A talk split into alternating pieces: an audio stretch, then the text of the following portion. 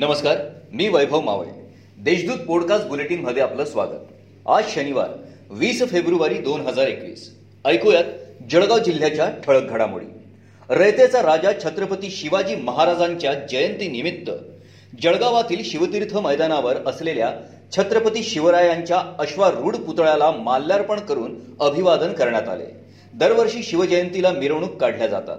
मात्र यंदा शिवप्रेमींनी छत्रपती शिवराय मनामनात शिवजयंती घराघरात.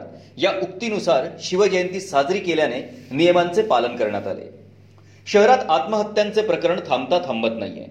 गुरुवारी शहरातील तळेले कॉलनीत राहणाऱ्या एकोणावीस वर्षीय तरुणीने घरात गळफास घेऊन आत्महत्या केल्याची घटना उघडकीस आली आहे या प्रकरणी शनीपेठ पोलिसात अकस्मात मृत्यूची नोंद करण्यात आली आहे कोमल यादव तळेले असे मृत तरुणीचे नाव आहे.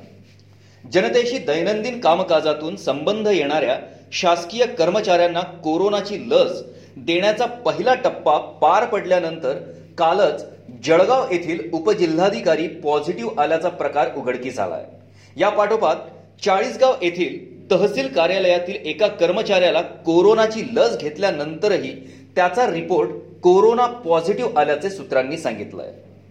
कांगडदा येथे आपल्या घरी जाण्यासाठी बस स्थानकात जात असताना देवकाबाई नारायण सपकाळे या वृद्धेचा बसच्या चाकाखाली येऊन दुर्दैवी मृत्यू झाल्याची घटना सकाळी साडे अकरा वाजेच्या सुमारास नवीन बस स्थानकात घडली. या प्रकरणी बस चालकाविरुद्ध जिल्हापेठ पोलिसात गुन्हा दाखल करण्यात आलाय. गेल्या पाच दिवसांपासून जिल्ह्यात कोरोना बाधितांच्या संख्येत सतत वाढ होत आहे.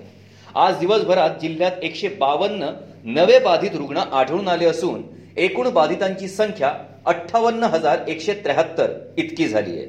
चार दिवसांपासून बाधितांच्या संख्येत वाढ होत असल्याने जिल्ह्यात बाधितांची संख्या दीडशे पार गेली आहे.